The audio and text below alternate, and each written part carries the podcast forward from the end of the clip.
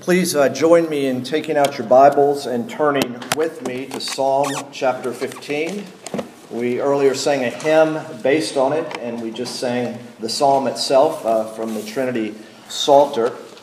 And now we're going to explore in a bit more detail Psalm chapter 15. As we turn to God's Word, let's turn to Him in prayer and ask for His help. Almighty God, our Heavenly Father, we ask that you would open our eyes to see the truth and beauty of your word. Would you open our ears to hear the truth and beauty of your word? Open our minds to know. Open our hearts to embrace. And finally, Father, would you strengthen our hands and feet to do what you ask us to do? Oh, Father, may your word before us be our rule. May your Holy Spirit be our teacher. And may your greater glory be our supreme concern through Jesus Christ our Lord. Amen.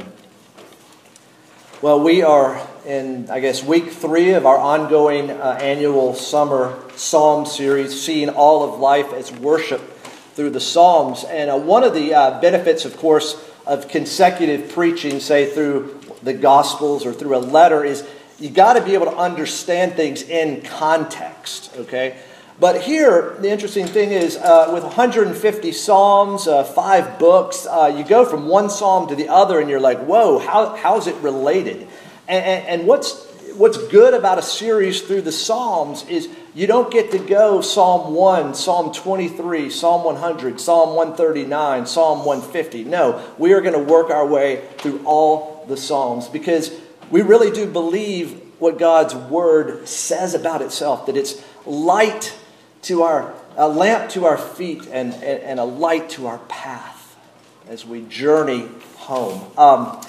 You've been hearing over the last few weeks that Martin Luther, the great reformer, referred to the Psalms as the Bible in miniature. He saw that all of Scripture could kind of be comprehended in the Psalms. And John Calvin, another one of the great reformers, called the Psalms an anatomy of all the parts of the soul.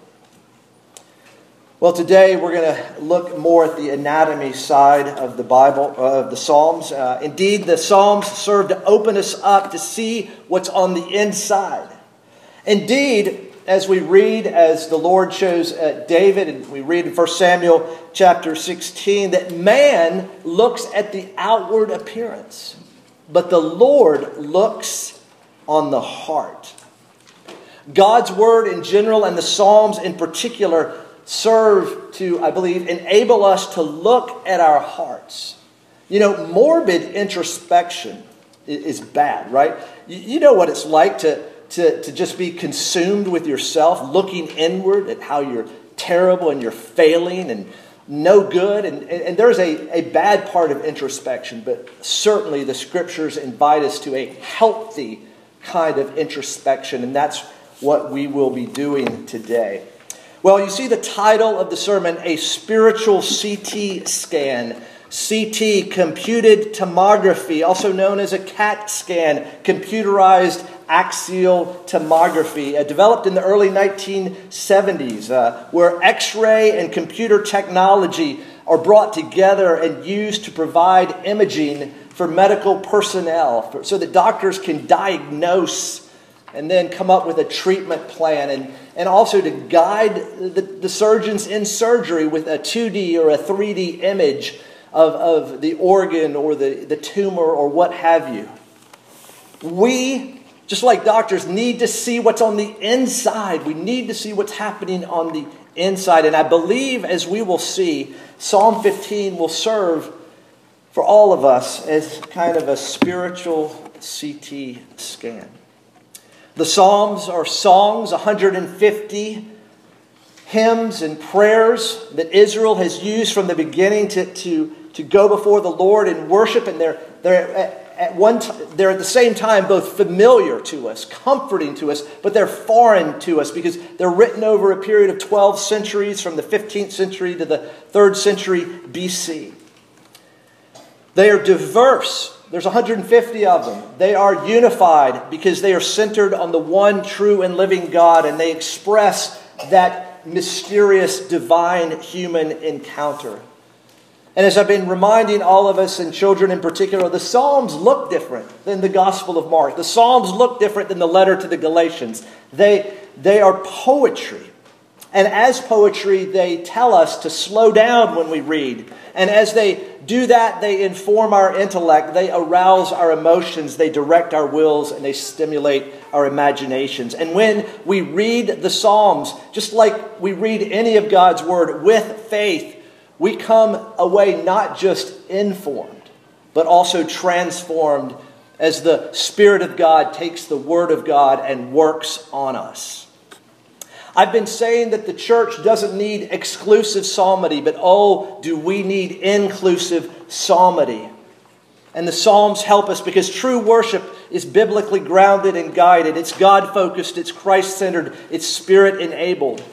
And the Psalms here promote not just corporate worship on the Lord's Day, but they promote all of life worship.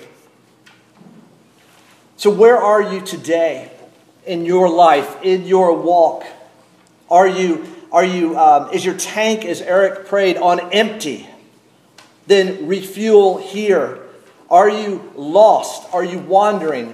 Then you will be... God's Word will help you find your way and return. Are you scattered? Are your thoughts scattered? Even right now, right this second, are your thoughts scattered? The Psalms will help us refocus. Because worship changes us from who we were at one time to who we are becoming and what we will be one day. Corporate worship on the Lord's Day, as I've been saying, and I'm reminding myself and all of us, it reorients us and it realigns us. What do I mean by reorientation? In the case of false gods, to move from unbeliever to believer, to get eyes and hearts off of false gods and on to the one true and living God, and remember the prayer and the statement, I believe, help my unbelief. There's a little bit of unbeliever in all of us. And so the Psalms and worship help to reorient us, but they help to realign us as well, because we have a tendency to worship the true God in a false way, in a way that's not pleasing to Him. And so for the growing and maturing believer, the Psalms in particular help to realign us. Join with me now as I read these 5 verses known as Psalm chapter 15, a psalm of David. O Lord, who shall sojourn in your tent? Who shall dwell on your holy hill? He who walks blamelessly and does what is right and speaks truth in his heart, who does not slander with his tongue and does no evil to his neighbor, nor takes up a reproach against his friend, in whose eyes a vile person is despised, but who honors those who fear the Lord, who swears to his own hurt and does not change, who does not put out his money at interest, and does not take a bribe against the innocent. He who does these things shall never be moved. What we have before us is a straightforward structure, a question, an answer, and a promise. Now, although straightforward, we will see that there is a depth of meaning and there is a wideness of application. In view of acknowledging that the Scriptures principally teach what we are to believe concerning God and what duty God requires of us, let's unpack and explore this portion of God's Word. First, verse 1, a question is asked. For those of you who may be familiar with the Psalms, if you turn over to Psalm chapter 24 and you look at verses 3 through 5, you're like, wow, it's pretty much saying the same thing. Chapter 24, verses 3 through 5. Who shall ascend the hill of the Lord, and who shall stand in his holy place? He who has clean hands and a pure heart, who does not lift up his soul to what is false, and does not swear deceitfully. He will receive blessing from the Lord and righteousness from the God of his salvation. And as we've seen, it's also similar to a portion of Isaiah 33. Let's remember first the historical situation. A psalm of David. David the king. Remember, David brings the Ark of the Covenant into Jerusalem after Jerusalem is conquered.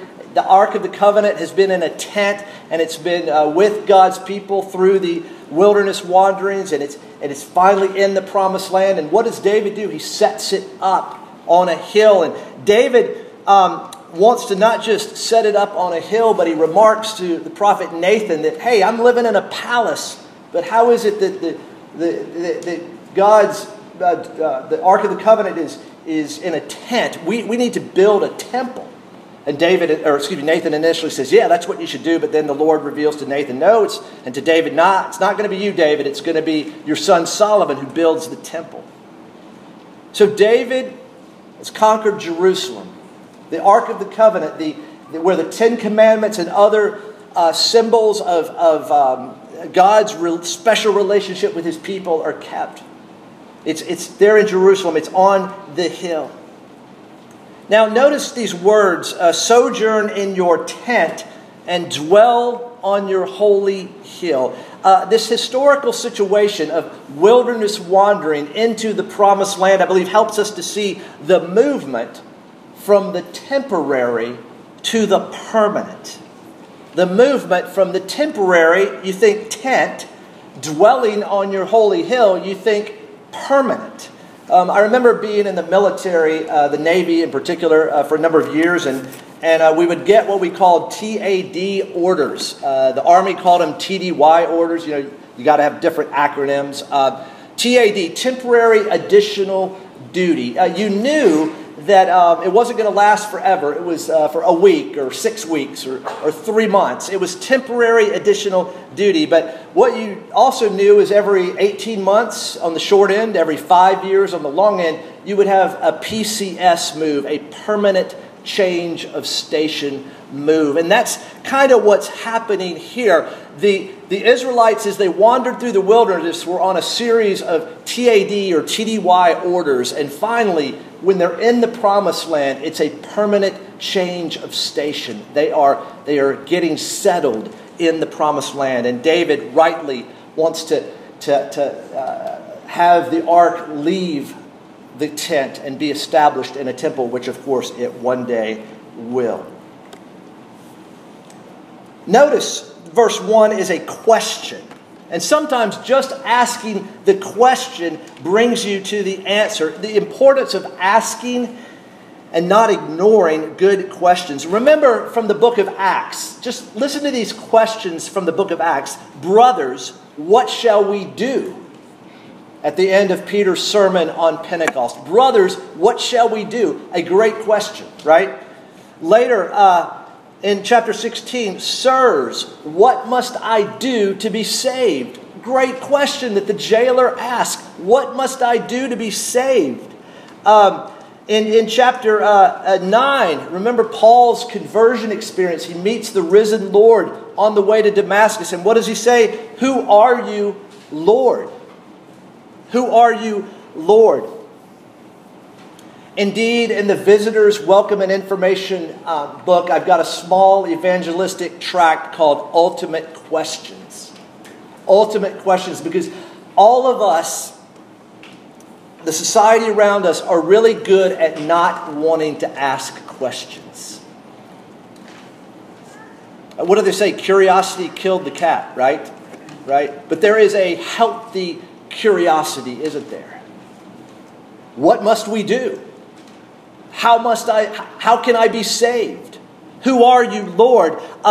Listen to this question. O Lord, who shall sojourn in your tent? Who shall dwell in your holy hill? It's the question of communion and fellowship with God. It's the end to which mankind was made. Think of Adam and Eve before the fall in the garden. What? They are in communion and fellowship with God. They, as the old song, they walked with God and they talked with God. There's a unity. There is a sweetness of the relationship and fellowship. Of course, before everything goes south, before the fall, before the entrance of sin.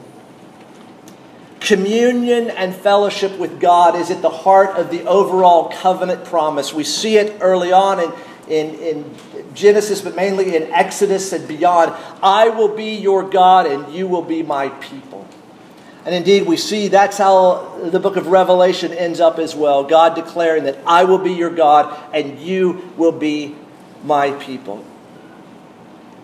Now, before we move on to the rest of the verses, I want us to notice this, and this is incredibly important. To whom is the question being asked? To whom is the question being asked? O Lord, who shall sojourn in your tent? Who shall dwell on your holy hill? You know, sometimes what goes without saying should be said, and here is a time right now. You're not asking the pastor of the church. It's not what you might think. No, we're asking the Lord, who can be in fellowship with you? Who can be in a right relationship with you? Yes, there's the images of the tent and the dwelling and the sojourning and the kind of the permanent residence, but it's all about being in a relationship with the Lord. Because you see, God is the one that establishes the terms of our relationship. It's what God declares about himself. You know, human nature, human sinful nature is inherently religious, isn't it? We're always coming up with something, someone to follow, something to believe, right? Everybody believes something or someone. Everybody worships something or someone. Here, God is the one answering the question, because our personal taste and the cultural fads of the moment are irrelevant. They're irrelevant. What is relevant is what God says. And here, David is doing the right thing. He's asking the Lord. Lord, who can be in a right relationship with you? Lord, who can be in fellowship with you? Lord, who can be your friend? And the Lord gives the answer. And so let's move on to the answer that God gives to the question that David asked. Now you see, beginning in verse 2, all the way down to almost the end of verse 5 are several verses. And what you may see is an attempt to put them in kind of a poetical form. And if you go back to the original language, to the Hebrew, what you see here is 6 lines of poetry that are grouped in pairs. They're couplets. And for those of you who may be familiar with Hebrew poetry, there's a parallelism in which the second part of the couplet sometimes, most often, repeats but expands. It pushes forward what was said at the beginning. And so what we have before us are 6 lines of poetry, and they're all couplets. And I'm going to go through them rather quickly, and I've hopefully come up with some names that can then help us remember. But what you have, and I'll just repeat it, I'll say it right up front, and then we'll work our way back, is the walk, the talk, the relationships, the companions, the commitments, and the cash. The walk, the talk, the relationships, the companions, the commitments, and the cash. Look, first of all, at verse 2. The first couple of lines that you see in the Bible. What's the answer? He who walks blamelessly and does what is right. He who walks blamelessly and does what is right. That's the answer. That's the end of the psalm, so to speak. It's a general principle. It's the category of character. Turn back with me to Psalm chapter 1. Psalm chapter 1, where the Psalms begin. Blessed is the man who walks not in the counsel of the wicked, nor stands in the way of sinners, nor sits in the seat of scoffers, but his delight is in the law of the Lord, and on his law he meditates day and night. You go back to verse 5. Therefore the wicked will not stand in the judgment, nor sinners in the congregation of the righteous. For the Lord knows the way of the righteous, but the way of the wicked will perish. If you could go forward to Psalm 119, the longest psalm, which speaks clearly and very detailed about the Word of God. Psalm 119 starts like this. Blessed are those whose way is blameless, who walk in the law of the Lord. Blessed are those who keep his testimonies, who seek him with their whole heart, who also do no wrong, but walk in his ways. The walk, it's the manner of life. It's It's your life. It's your walk. It's how you live. And here again, it's the general principle. This man walks blamelessly and does what is right. He doesn't do what is wrong. There's no blame. He does what is right. And what follows is a comprehensive list. It's not exhaustive, but it's representative. Because in particular, this man not only walks, but he talks. Look at the rest of verse 2 into verse 3. And speaks truth in his heart, who does not slander with his tongue. Your talk, what you say, reveals what's in your heart. Jesus makes that clear. It's out of the heart of a man that the mouth speaks. James speaks of the smallness, yet the great power of the tongue. Here in this reference to speaking truth in your heart, does not slander with your tongue. Here is the 9th commandment against bearing false witness. And as we've been seeing in that exposition through the shorter catechism, helpfully our catechism says what is required and what is forbidden. What is required is speaking truth. What is forbidden is speaking falsehood, to put it very simply. So the walk is the general manner of life, and here's a specific thing, your talk, your speech. But then notice as it continues in verse 3, and does no evil to his neighbor, nor takes up a reproach against his friend. You would think in this psalm there's going to be something about worship, about prayer. But no, what does it talk about? How to treat other people, your relationships. It's about loving your neighbor, how we treat those around us. Relationships. You know, Calvin, and I can't remember where he writes, it's probably in the Institutes. I mean, you can track everything back to the Institutes. He speaks of man is very good at external religiosity. Man is very good at putting on a show. But you know what's really hard is to put on a show in relationships, isn't it? You want to know who we really are? Ask a good friend of ours. Ask our spouse. Ask our child. Who are we? We're really known in relationships with one another. And here, the psalmist David is providing the answer that God gives. This person is righteous and blameless in how he treats someone else. As we move forward into verse 4, in whose eyes a vile person is despised, but who honors those who fear the Lord. What? Aha, contradiction in Scripture. Conflict between the Word of God. We are told what? To despise. I thought we were just to speak truthfully and kindly, and now we are to despise a vile person, but yet honor those who fear the Lord. Well, what is going on here? I believe the question is this. Whose company do you keep? Because the vile person that David is referring to, that the Lord is referring to, is not the pagan Gentile. The vile person is the member of the covenant community who basically isn't keeping the covenant, who's walking away from the faith, who's denying the Lord. And Paul picks up that in Corinthians and elsewhere as to what to do with a professing believer. At some point, you don't associate with them. At some point, you may have to exercise church discipline to excommunicate them. Why? To maintain the honor and glory of Christ, to protect the church, but also to, by God's grace, bring them to repentance. So here in the companions, it's to not be attracted to, not keep company with that or those who are vile, but yet to honor those who fear the Lord. You know, I was meeting with someone years ago, and they were sharing an experience about them meeting with a man who I believe had some kind of handicap.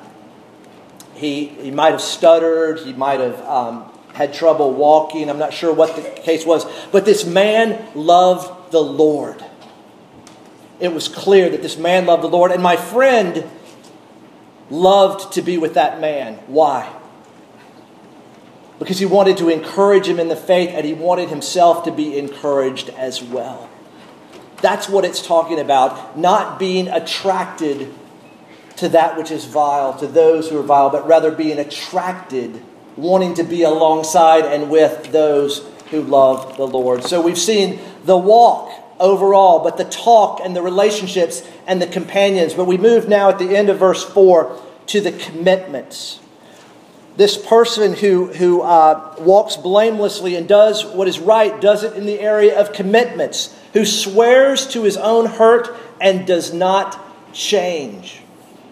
There's an integrity, a faithfulness. Earlier it was the 9th commandment about bearing false witness. And here you could see the 7th commandment of adultery, being faithful to vows. You know, I've been thinking a lot about wedding vows. Rich or poor, better, worse, sickness and health. You know, it's easy to be married, isn't it? In the health, in the better, in the wealth, isn't it? It's hard, it's difficult in the sickness, in the poor, in the worse. But the man or the woman who's made those vows sticks with it. Why? Because it's honoring to God. And God will give the strength to keep going. Have you all ever made a promise and you were reaping advantages and benefits, right? But then you've made a promise and those advantages now are not so advantageous, and the benefits are really turning into cost. What do? Do you look for a way out of the promise? Do you look for a way out? Or do you look to the Lord and ask for help, for grace to keep it? And this is the blameless man. This is the one who does what is right. And finally, we see in verse 5, one who does not put out his money at interest and does not take a bribe against the innocent.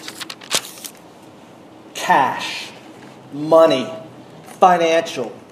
Here is the statement against people who gain for themselves at the expense of others. We don't have the time, and it's not the purpose to go into the biblical basis for lending and interest or no interest. The bottom line is this righteous man, this blameless man, is not abusing the system for his benefit and hurting other people. He's righteous.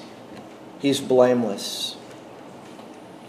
Now, this is a comprehensive list: talk, relationships, companions, commitments, and cash.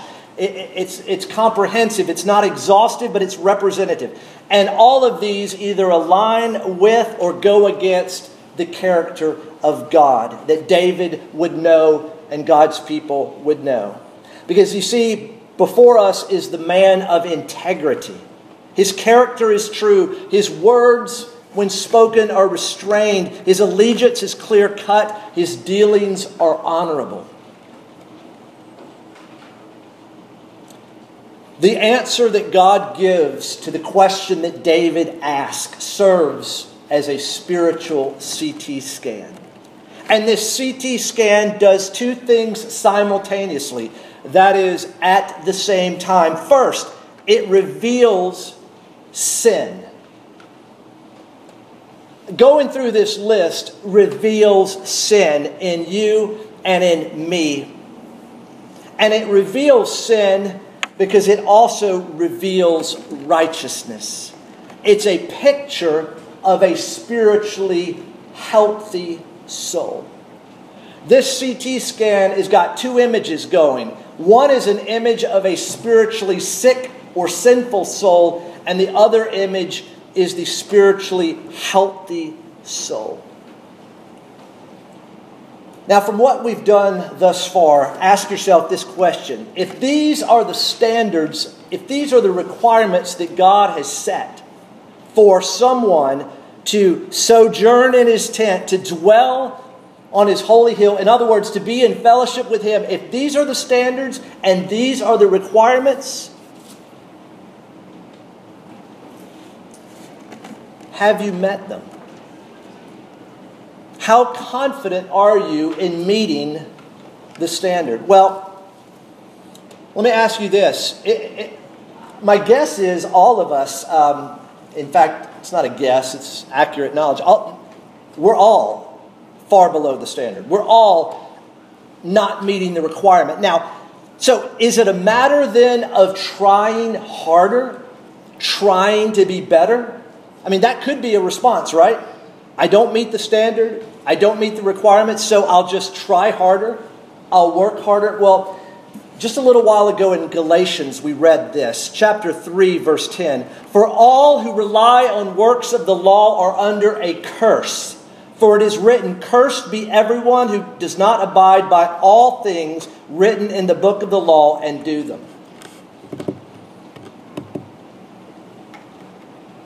The two images reveals sin, reveals righteousness. And in so doing, of course, the answer that God gives David points forward to Christ. And the Psalms all lean forward to Christ. First, by showing us the blameless and righteous character of Christ. Think about going through the Gospel of Mark with me. Look at Jesus, his manner of life, the words he spoke.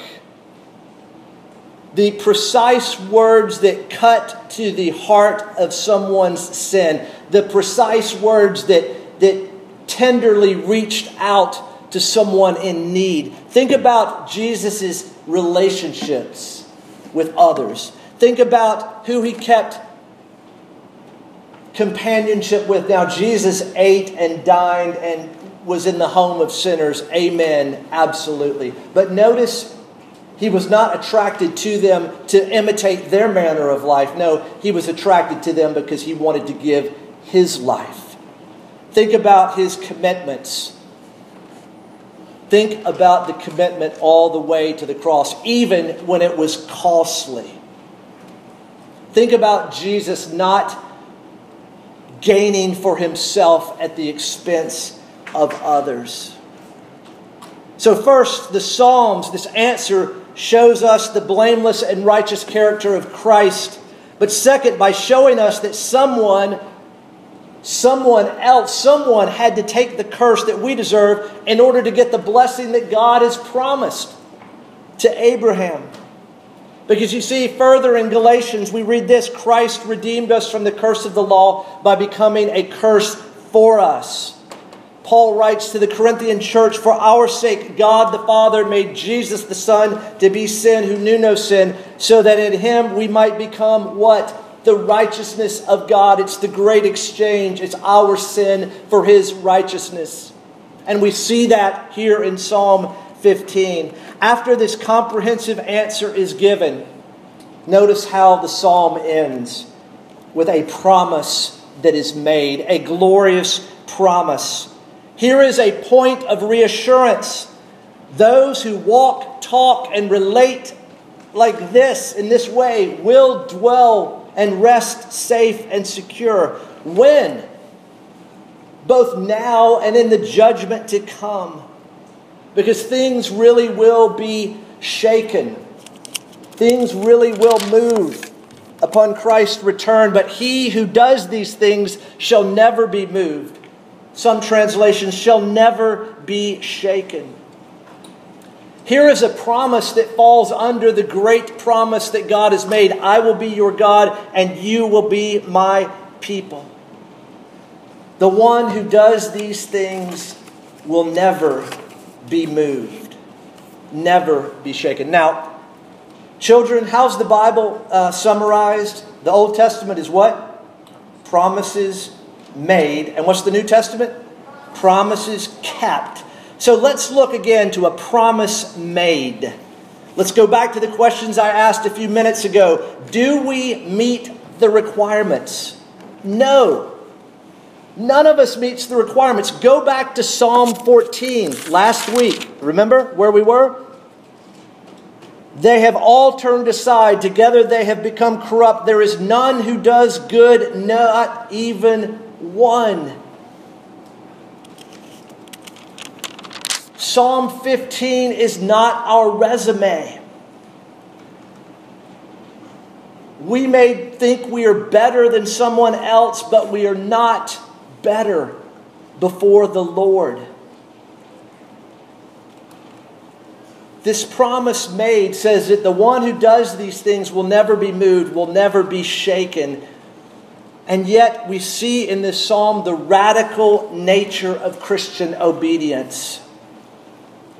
The disciples ask a great question. Who then can be saved? And what is Jesus' response? With man, it's impossible, but not with God, for all things are possible with God. It's a promise made. Do these things, and you'll not be moved. You'll not be shaken. But it's a promise kept. It's first of all a promise kept to Christ and then to us if we are united to Him by faith. A few weeks ago was Ascension Sunday, and historically the church, the church has used this on Ascension Sunday as Jesus Himself ascended to the holy hill of God, dwelling on God's holy mountain. I want you to go with me back to Psalm chapter 2. Psalm chapter 2, verse 6. As for me, I have set my king on Zion, my holy hill. In Psalm 2, God is not asking who will be dwelling on His holy mountain. He is declaring who He Himself has set there, a man whom the New Testament identifies as Christ Himself. So who dwells on God's holy hill? Who? Jesus Christ. In both Boy Scouts growing up and in youth fellowship at church, we both met at the church building growing up in our hometown. And there was, right outside the church door, was a hill. Okay, a hill. And you know what game we played every time? King of the hill, right? You remember getting thrown off the hill, right? Yeah, thrown down off the hill. And to be king of the hill... Oh, until somebody else bigger, stronger, faster got up there, right? And threw you down. Well, my friends, the good news is Jesus is King of the hill. Because He did indeed walk that road uphill to Calvary. Gave His life for us. Jesus is King of the hill, and He brings all of those united to Him by faith with Him. And as King, He does what? Subdues us, He defends us against all His and our enemies. The book of Revelation toward the end, and I heard a loud voice from the throne saying, Behold, the dwelling place of God is with man. He will dwell with them, and they will be His people, and God Himself will be with them as their God. My friends, this psalm is good news. For one commentator says this, the qualities the psalm describes are those that God creates in a man, not those He finds in him. Oh, He found them in one man, the God-man, the one mediator between God and man, the Lord Jesus Christ. But these qualities are not something that God finds in us, and because He finds in us, He accepts us. No. These are the ones He creates in us after the King of the hill has already grabbed us and brought us up with Him, safe and secure. So we've seen a question, an answer, and a promise. However, by now you should have already come to the conclusion that the indefinite pronouns should be changed to definite pronouns. This is the question, this is the answer, and this is the promise. So what do we do with this psalm? It's another question that needs to be asked and answered right here, right now. What do we do with this psalm? Well, it's a call to repent and to believe. Remember the words of Jesus in Mark 15. The time is fulfilled and the kingdom of God is at hand. Repent and believe in the gospel. What does it mean to repent? What does it mean to believe? Good questions, and I want to go and provide a brief answer from our catechism. What is repentance unto life? Repentance unto life is a saving grace, whereby a sinner, out of a true sense of his sin and apprehension of the mercy of God in Christ, doth with grief and hatred of his sin turn from it unto God with full purpose of and endeavor after, ready, new obedience. New obedience. And what is faith? What is faith in Jesus Christ? Faith in Jesus Christ is a saving grace, whereby we receive and rest upon Him alone for salvation, as He is offered to us in the gospel. My friends, once again, Psalm 15 is a spiritual CT scan, and being so, it could be something that saves your life. As a mirror, Psalm 15 shows us a picture of ourselves. But as a window, Psalm 15 shows us a portrait of Christ, our Savior. Our something to think about quote is from John Newton. And here's something else Newton said. You've heard it before. We need to hear it again as we wrap up. When I was young, Newton writes, I was sure of many things. Now there are only two things of which I am sure. One is that I am a miserable sinner, and the other is that Christ is an all-sufficient Savior. He is well taught who learns these two lessons. Oh, may God be pleased to make us a well-taught people who not only strive to get some kind of grade, in fact, not strive to get some kind of grade, but rather to actually rejoice in the life-giving truth of these two answers. And finally, let us be thankful that Psalm 15 is made the cut and it's in the Bible. Indeed, since we are, as the writer to the Hebrews says, receiving a kingdom that cannot be shaken, let us thus offer to God acceptable worship with reverence and awe, for our God is a consuming fire. Let's pray. Almighty God, we thank you so much for your word. We thank you for not leaving us to find our way home, but you have given us the map, your word, and you've given us the compass, your Holy Spirit. Oh, Father, would you be pleased to use your word as a mirror that we could see ourselves for who we are, and also as a window so that we could see our Savior. And oh, Father, we thank you that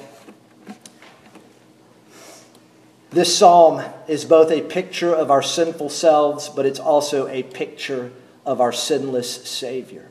Father, may we find our rest and our hope and our confidence and our trust in Him. For truly nothing can separate us from the love that's in Christ Jesus our Lord.